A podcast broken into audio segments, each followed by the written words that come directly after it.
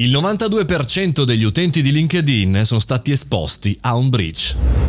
Buongiorno e bentornati al caffettino, sono Mario Moroni e oggi purtroppo non c'è una buona notizia perché negli scorsi giorni è trapelata un'ulteriore violazione. Dopo quella di aprile, bene, è arrivata anche negli scorsi giorni una violazione di nuovo sulla piattaforma di LinkedIn. Eh, 700 milioni di dati ormai sono stati messi a disposizione con eh, una facilità enorme.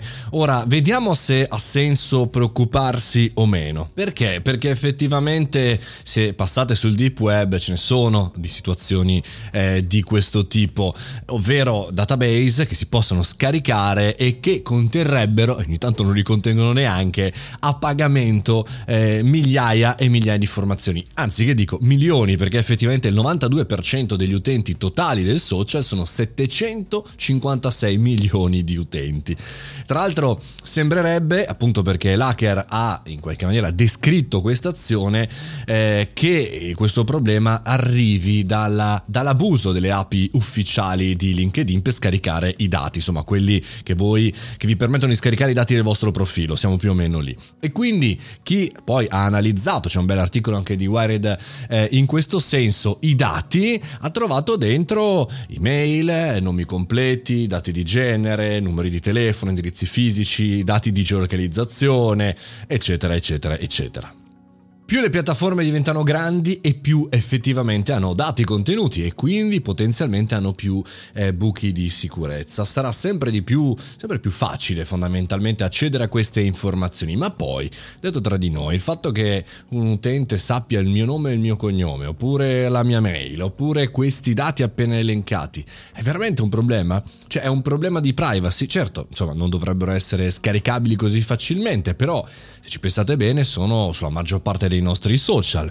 E quindi forse tante volte quando escono queste notizie bisognerebbe andarle ad approfondire, andare a capire in che maniera poi eh, funzionano. Anche perché dall'altra parte c'è un mercato, che è quello che si trova sul deep web, che è fatto di vendite di questi dati. Ma se voi in questo momento aveste appunto il database famoso dei 700 e passa milioni di utenti, cosa fareste? Mandereste una mail con cosa? Con MailChimp gratuito? Oppure un'azione con cosa? Con Facebook Ads eh, per eh, pubblico simile. Insomma, se ci pensate bene è veramente complicato poi anche avendo un dato eh, fare eh, diciamo così un'informazione commerciale una vendita o anche una truffa, no? Per cui attenzione ogni tanto a verificare queste date. Andiamo sempre di più verso non più all'avere eh, il dato come priorità. L'oro non è più il dato, ma è l'algoritmo, cioè l'abilità di saperlo utilizzare in maniera automatizzata.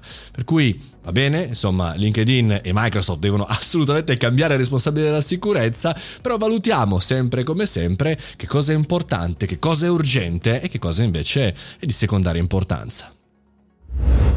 E con questo concludiamo anche il caffettino di oggi. Noi ci sentiamo come sempre domani alle ore 7.30, da lunedì al venerdì, sempre qui il vostro podcast del caffettino.